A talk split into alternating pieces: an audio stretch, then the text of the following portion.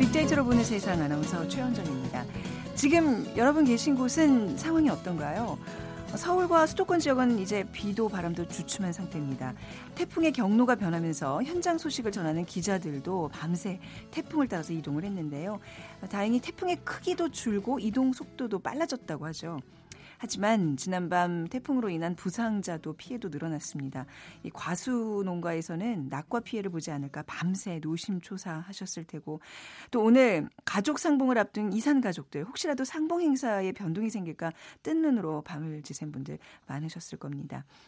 다행히 예정대로 상봉단은요 금강산을 향해 출발했는데요. 이제는 태풍의 진로가 강원권으로 이동하면서 이산가족 상봉 장소인 금강산 주변에 영향을 미칠 거라고 하는데 좀 걱정이 또 앞서네요. 하지만 한반도에 다시 좀 훈풍이 불 거라는 기대감이 커지고 있는 만큼 많은 비가 예상되긴 하지만 큰 사고 없이 행사 잘 마무리되기를 기원해 보겠습니다. 자, 8월 24일 금요일 빅데이터로 보는 세상. 어제 이어서 태풍 소식을 중심으로 진행해 보도록 하겠습니다. 그리고 오늘은 어, 빅퀴즈 대신 여러분들의 생생한 그 현장 소식을 문자로 받아 보도록 할게요. 여러분이 계신 곳은 뭐 어떤 피해가 있는지, 차량 통제되는 지역은 없는지, 현장 소식과 함께 어떻게 또 태풍에 대비하셨고 대비하고 계신지 문자 보내주시기 바랍니다. 문자 보내신 분들 중에 두 분 추첨해서 커피와 도넛 모바일 쿠폰 드리겠습니다. 휴대전화, 문자 메시지 지역번호 없이 샵 9730이고요. 짧은 글은 50원, 긴 글은 100원의 정보 이용료가 부과됩니다.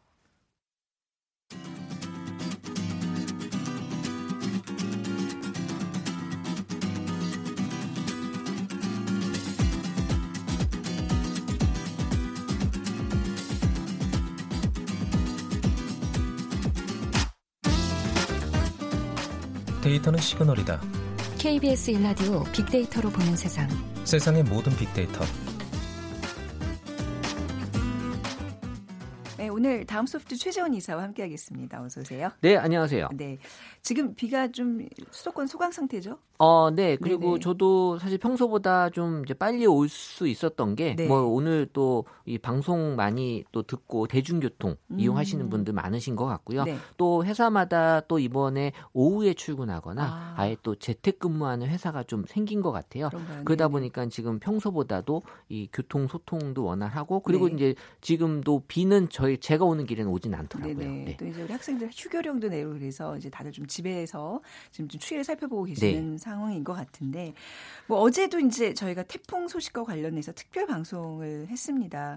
어, 빅데이터 상에서도 태풍 쏠릭에 대한 언급량이 이번에 굉장히 많아졌죠. 네, 이 태풍 쏠릭이 6년 만에 그 한반도를 관통하는. 관통. 저도 네. 지도 보고요. 네. 어, 처음엔 놀랬어요. 음. 이게 이래도 되나 싶을 정도로 되나, 어, 정확하게 관통하게 돼 네. 있어서 어, 이거 정말 크게 문제가 되겠다. 그래서 음. 이게 16일 오전 9시쯤에 이 생긴 어, 네. 태풍인데 이 괌 북서쪽 약 260km 인근 해상에서 어, 만들어졌고 이게 사실 태풍 이름은 그, 그 지역에서 이제 정하게 돼 있잖아요. 그렇 그래서 네. 미크로네시아에서 제출한 음. 이름인데 이제 전설 속의 족장이다라는 음. 뜻을 갖고 있다고 합니다. 네. 그러니까 빅데이터 상에서 태풍에 대한 언급 기업이 6월 1주차에서 8월 4주차까지 보게 되면 어 사실 주별로 이제 조금씩 늘어나기 시작하는 형상이 좀 보여졌고요. 네. 어쨌든 이제 마지막 8월 어 3주차, 4주차 되면서 어 태풍에 대한 관심과 그리고 음. 언급량 어 아주 높게 형성이 돼 10배 이상 높게 형성이 됐는데요. 네. 어쨌든 중요한 건 이번 태풍 솔릭이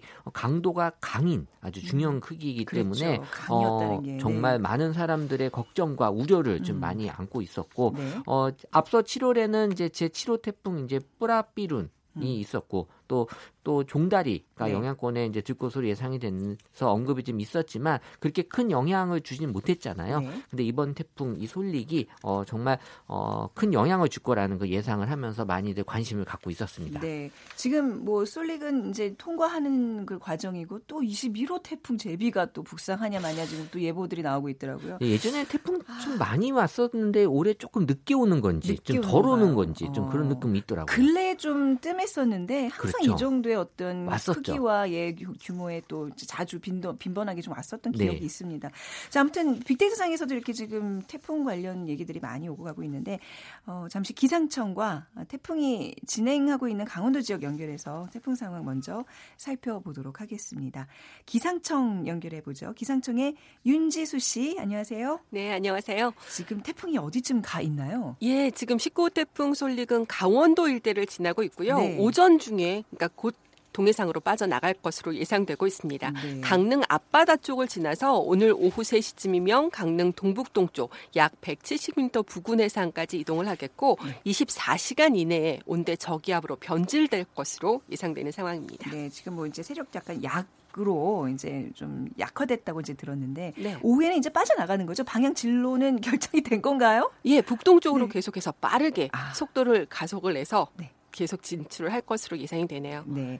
그 비와 바람 어느 정도 될까? 지금 약간 그 금강산 일대 이제 우리가 그 이산가족 상봉이 이루어지는 곳을 걱정을 하고 있거든요. 네, 네. 그렇습니다. 네. 지금 강원 영동 지방, 울릉도 독도, 동해 전해상에는 태풍 경보가 내려져 있고요. 아, 네. 특히 강원도 영동 북부 지역 양양 일대로 매우 강한 비가 내리고 있는데 네. 이 강원 영동 북부 지역 앞으로도 30에서 80mm, 많은 곳은 120mm 이상의 많은 비가 더 내릴 것으로 예상되고요. 있고요. 이 지역은 바람도 초속 20m 안팎의 강풍이 불 것으로 예상되고 있습니다.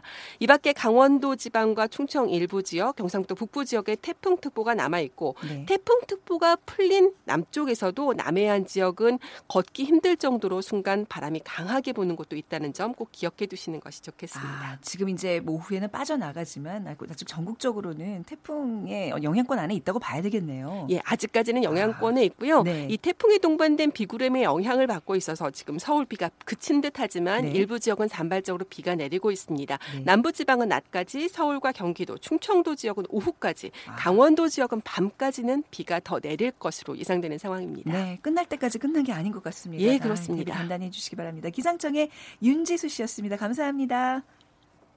자, 이번에는 강원도로 가보겠습니다. 강릉국의 최정아 리포터 연결해 보도록 하죠. 안녕하세요. 네, 안녕하세요. 강릉입니다. 네, 지금 강릉 상황 어떤가요? 네, 어젯밤부터 강릉 지역에도 많은 비가 내렸습니다. 다행히 현재 빗줄기는 오전 8시경보다 약해져서 어, 비가 산발적으로 내리고 있는 상황인데요. 다만 여전히 미시령과 구성, 간성, 양양 서면에는 초속 21m의 강풍이 불고 있습니다. 오늘 오전까지 주택가 창문이 덜컹거리고 나무가 심하게 흔들리는가 하면 새찬비에 중무장을 하고 나선 시민들의 우산이 뒤집히는 모습도 볼 수가 있었는데요. 다행히 현재 도에 접수된 태풍 피해 신고는 없지만 상습 침수 우려 지역인 인제군 인제읍 덕산리 주민 6가구 10명이 대피하기도 했습니다. 현재까지 비가 가장 많이 내린 곳은 설악산으로 223.5mm의 비가 내렸고요. 미시령이 190.5mm, 진부령이 162mm, 대관령이 119.9mm, 북강릉이 53.3mm의 강수량 보이고 있습니다. 앞으로 비는 중북부 지역에 5에서 30mm가 더 내릴 전망이라고 하는데요.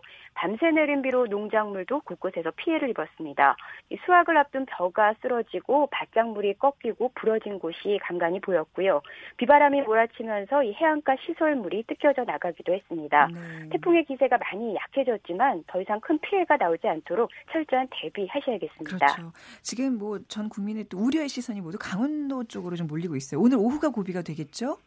네, 그렇습니다. 강원도 내 이제 위험한 시간대는 한 오후 3시 정도 보고 있는데요. 한 3시까지는 이제 긴장을 좀 늦추지 말아야겠습니다. 네. 태풍의 중심부가 도 남부 지역으로 향하면서 영동 지역이 태풍의 위험 반경이 될 것으로 보이고요. 또 강풍 반경은 280km 정도로 강원도 전역이 직접 영향을 받게 됩니다. 태풍은 도내를 시속 30km 정도의 느린 속도로 지나며 세류 시간이 길어 피해가 커질 우려도 있습니다. 아, 또 바, 강한 바람이 불고 강수량도 지역별로 차이가 있, 으니까요. 그 기상 정보 간간히 살피셔야겠습니다. 네, 그 강릉 지역 하면 예전에 아주 큰 태풍이 휩쓸고 가서 어마어마한 피해를 입었던 그 기억들 아마 모두 갖고 계실 텐데 그게 언제였죠? 네, 지난 2002년 8월 31일이었는데요. 네. 태풍 루사로 루사. 1년 강수량의 네. 62%인 870.5mm가 하루 만에 내리는 일이 발생했습니다. 당시 태풍으로 인해 사망이 46명, 부상 17명의 인명 피해가 났고요. 2만 3천여 명의 이재민이 발생하는가 하면 8,730억 원의 재산 피해를 입기도 했습니다. 더욱이 이듬해인 2003년에도 이 태풍 매미로 인해 9월 11일부터 13일까지 358mm의 강수량이 내렸고요. 40명의 인명 피해와 3,360억 원의 재산 피해가 났습니다. 네. 복구도 참 더뎠는데요. 참 안타까운 일이 아닐 수 없었습니다. 그렇죠. 그래서 이번에 더 단단히 좀 더 대비를 해야 되겠다는 자세가 좀 있었던 것 같아요. 강원도에도 그 재난안전대책본부가 운영되고 있다면서요. 네, 강원도 역시 어젯밤을 기해 재난안전대책본부 비상근무를 2단계로 격상했습니다. 또 강원도 교육청은 오늘 도내 유치원과 초중고교 1,042곳의 휴업을 결정했습니다. 강원도 한동해 본부와 동해안 6개 시구는 지난 22일부터 도내 방파제와 향포구의 출입을 금지한 상태고요. 바다에 설치된 어망과 양식 시설도 모두 철거했습니다. 강원도 내 동해안 선박 2,800여 척은 모두 항구에 안전하게 정박하거나 육상으로 인양됐고요. 강원 경찰은 이 재난 상황실을 설치하고 재난 관리 부대의 출동 태세를 갖추고 있습니다. 시민들도 이 태풍 피해를 줄이고 재난 발생 시 신속한 대피 등을 위해 뉴스와 기상 정보 유의하면서 시설물 관리에 주의를 기울여 주시기 바랍니다. 지금까지 강릉에서 최정화였습니다. 네, 강릉국의 최정화 리포터 고생하셨습니다. 자, 우리가 어, 기상청과 이제 강원권의 이제 상황 좀 살펴봤는데 이사님 그 지금 앞서 우리 최정화 리포터가 태풍 루사 얘기했잖아요. 네. 기억나세요? 어, 사실 저는 솔직히 기억이 잘 안 나는데 네네. 2003년, 이 2002년인데 2003년에 저는 네. 매미가 너무 기억이 나요. 어. 그러니까 루사가 지금 얘기가 나온 게 네. 지금 우리 그 태풍의 흐름하고 너무 유사했기 때문에 그렇죠. 지금 이제 그 루사 얘기가 나온 거고 사실 매미가 더 음. 많은 사람들 기억 속에는 좀 남겨져 있는 네. 어 그러면서 지금 가장 강력한 태풍으로는 지금 뭐 사람들 기억 속에 네. 이 매미 또 루사 이런 태풍들이 남아 있는 것 같아요. 지금 전국에서 막 우리 또 빅데이터로 보는 세상을 듣고 계신 청취자분들이 문자를 보내주고 계시는데 6990님 대전입니다. 새벽에 충청 대전을 관통한다는 기상청 예보에 잔뜩 긴장해서 뜬 눈이었는데 가는 비와 바람도 그리 점점점 무사히 지나갔. 같습니다. 다행이고요. 0240님, 천안은요, 봄비 내리는 것만큼도 안 오고 바람도 크게 안 불었습니다. 그리고 4992님, 부천이신데 비도 바람도 없으며 분주히 준비만 하다가 지나갔습니다. 이제 뭐 피해 없는 지역들도 있었지만 뭐, 어, 아마 그 농작물, 뭐 전남, 광주 쪽에는 양식장을 비롯해서 뭐 농작물 많은 피해들이 있었다고 합니다. 그러니까 지금 끝난 상황이 아니니까 좀 끝까지 좀 대비를 해 주시고요.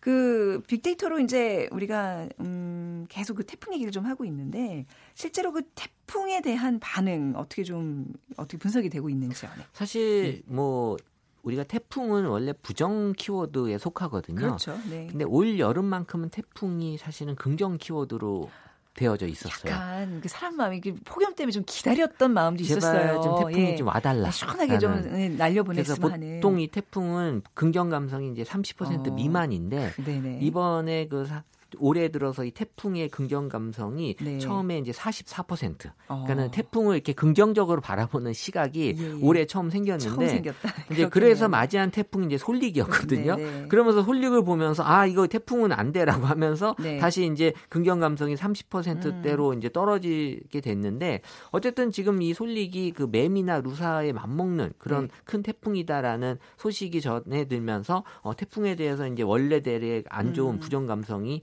어, 나타났는데 사실 솔릭 발생 전에는 네. 기다리다, 필요하다, 기대되다, 반기다 어. 같은 키워드가 있었어요.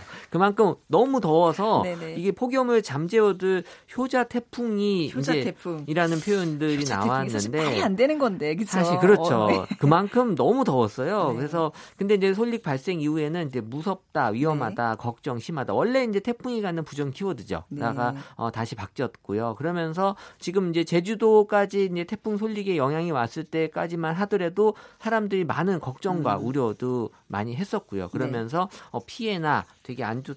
이렇게 생각하는 그런 얘기들이 좀 많았고 어 뭐 조심해야 된다라는 얘기들이 이번에 좀 많이 올라오면서 우리가 기존의 재난에대해서 갖고 있던 인식 자체가 네. 어 우리가 충분히 막을 수 있다. 음. 예전에는 이제 재난은 최대한 피해를 줄여보자라는 그런 관점이었다면 네. 지금은 우리가 노력하면 막아낼 수 있다라는 생각으로 좀 많이 바뀌면서 이번에도 좀 어, 많이들 그런 또 생각들을 하고 계셨던 것 같아요. 우리가 지금 이 시점에서는 이렇게 오는 태풍을 뭐 맞이한다 그래야 되고 기다리고 대비하고 이제 이런 차원이지만 한 10년 뒤, 20년 뒤에는 태풍을 어디 저 뭐 보내버리는. 아, 그러니까 그렇죠. 네. 예, 이렇게 뭐 기상 그 어떤 과학적인 걸로 없애고 또 말씀하신 것처럼 효자 태풍 정도의 어떤 기능만 할 수 있게 좀 축소하고. 그렇죠. 적당한 급으로 어, 더울 때 한번 좀 쓱 지나가게. 네네. 네. 가능한 게 아, 저는 가능하다고 보고요. 어. 사실 뭐 지금도 인위적으로 이제 뭐 네. 비를 내리게 한다거나 그쵸? 하는 것들은 이제 과학적으로 가능하기 때문에 네. 사실 뭐 어, 태풍 정도도 충분히 기술적으로도 구현이 가능한. 인공위성에서 어. 뭐 어떻게 좀 쏴서 뭐 이렇게 뭐 좀 양을 그쵸. 줄인다거나. 어, 하지만 뭐 물론 부작용도 분명히 있겠지만 네. 어, 사실 우리가 지금 기대하는 그런 음. 수준의 사실 우리의 그 뭐 재난을 막기 위한 방법으로는 또 네. 필요하다면 얼마든지 또 기술 발전을 해야 될 부분이기도 하죠. 그런가요? 네, 태풍과 관련된 연관 키워드도 좀 볼게요. 네. 사실 이 태풍 하면은 사실 이제 태풍은 이제 오기 오기 시작하면서 사람들 관심과 이목이 집중이 되잖아요. 네. 그러면서 이제 경로 도대체 태풍이 어디로 오는 거야라는 그 경로에 대한 관심이 가장 많아요. 이번에 특히 이제 한반도를 관통한다니 그게 그쵸. 가장 큰 관심. 정말 이 시시각각 태풍의 네. 경로를 관심 있게 바라본 경우도 이번이 전 처음이었는데 음, 네. 사실 뭐 지금 우리 기상청도 있고 또 지금 일본 또 기상청과 미국의 그런 또 이 그 태풍 관제소 아. 이세 개의 기관의 그 경로 예측을 어. 가지고 계속해서 이제 감론을박이 벌어졌었죠. 맞아요. 비교하는 그런 게 있었는데 누구의 승이라고 봐야 될까요? 어, 근데 사실 저는 뭐 누가 맞다 틀리다보다 이번 태풍은 네. 다 어쨌든 다 영향권 안에 있기 때문에 음. 어디로 지나가든 다 어, 똑같은 네. 피해가 날 수 있을 거다라는 거고 이제 SNS 상에서 회자되는 거는 네. 어, 이 짧은 예측은 일본이 맞고 네. 그리고 중기적인 예측은 한국이 맞고 어. 지금 장기 예측은 미국이 맞더라. 애매하네요. 네. 어, 사실 어떻게 삼국, 보면 삼국이 협조를 해야 되겠네요. 그래서 저는 네. 이제 세 나라가 협력하면 네. 정확하게 예측이 될 수 있겠구나. 음. 뭐 그만큼 이제 갖고 있는 그런 어떤 컴퓨팅 파워 자체들이 네. 다또 다르기 때문에 음. 어, 목적과 맞게 좀, 좀 활용이 되고 있는 것 같고요. 네. 어쨌든 SNS 상에서 결국엔 이 경로가 가장 큰 관심을 갖게 되면서 이번에도 우리가 경로를 확인하면서 어느 지역이 가장 지금 관통을 할지에 대한 관심 그러면서 네. 그 지역에 미리 좀 준비할 수 있고 또 막을 수 있는 그런 태세를 만들어주는 것들도 좀 많아지면서 특히 이번에 또 휴교가 어, 네. 또 많이 그 언급량이 올라온 게 사실 오늘 맞벌이 부부에게 있어서는 태풍보다 더 무서운 게 학교를 가지 않는 아이들을 두고 직장에 네. 나오는 그 자체였거든요. 예. 근데 이제 네. 중요한 건 아이들이 이 마음을 잘 모른다라는 네. 거죠. 아이들은 어쨌든 뭐 학교를 안 가는 게 뭐 어떻게 보면 좀 이제 좋은 날이라고 생각도 네. 되기도 하지만 아이들의 시각에선 어, 그렇죠. 어, 뭐 네. 이것들이 다행히 이제 이번에 뭐 큰 피해는 없었고 뭐 네. 지역에 따라서는 피해가 있었긴 하지만 네. 어, 그러면서 미리 어쨌든 우리가 재난을 막을 수 있는 여건들이 과거와는 다르게 잘 음. 만들어지고 있다라는 게 보여지고 있었어요. 네, 오늘 좀 특별히 여러분들의 그 현장 연결 그 문자를 좀 받고 있는데 8380님 논산 충남 농산입니다. 하우스에서 일하는데 태풍이 온다고 해서 굉장히 긴장했었는데 피해 없이 잘 지나고 비도 해갈 비 정도로만 내려서 감사해하고 있습니다.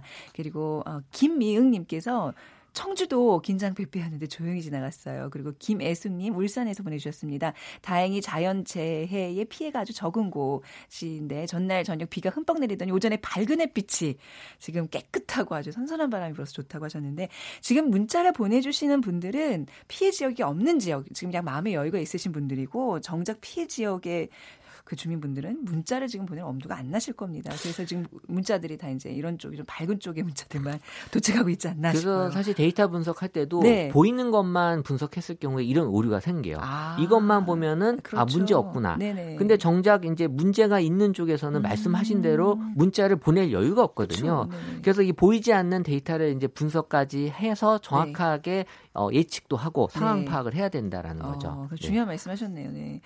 자, 그 태풍이 올때 이번에도 지금 많은 비를 지금 뿌리고 있습니다. 그래서 어, 그 홍수에 대한 어떤 피해가 좀 우려가 되는데 우리 역사상 홍수로 인한 피해들이 참 많았어요. 사실 우리는 뭐 태풍이 비를 네. 동반하는 지역이잖아요. 네. 사실 미국 같은 경우는 이제 허리케인이라고 표현하는데 네. 허리케인은 이제 비보다도 이제 바람을 많이 동반하는. 음. 그래서 우리는 태풍 하면은 항상 홍수가 같이 어, 이 상관이 될 수밖에 없었는데 네. 뭐 저는 기억은 안 나지만 1925년에 일축년 대홍수가 홍수가 네. 어, 있었다고 하고요. 뭐 그래서 당시에 그 기록에 의하면 어, 사망자가 647명이나 됐고 네. 어, 뭐 그 당시에 금액으로 한 1억 3, 300만 원 정도의 어, 음. 피해액이 됐었다라는 것도 있고요. 어, 어쨌든 제 기억에는 이 저는 이제 송파에 사는데 네. 90년도에 정확하게 그때 어떤 뭐 태풍이었는지 모르겠지만 거의 잠겼어요. 음. 그래서 어 제가 학교에서 빨리 집에 가라 그래서 집에 네. 가는데 거의 무릎까지 이제 도로가 다 차 있어갖고 물이... 것 같아요. 제 초등학교 국민학교 그쵸? 2학년 때 여의도 살 때였는데요. 네. 그 아파트 1, 2층이 잠겨가지고요. 북한에서 쌀 보내주고 이랬었어요. 맞아요. 그때가 어, 80년대 초반이었어요. 네, 네, 그래서 사실 그때 이제 어 홍수가 이런 거구나라는 음. 거 사실 이제 그 어린 마음에 네. 어, 처음 느꼈던 거고 그래도 또 즐거워하는 애들은 있었어요.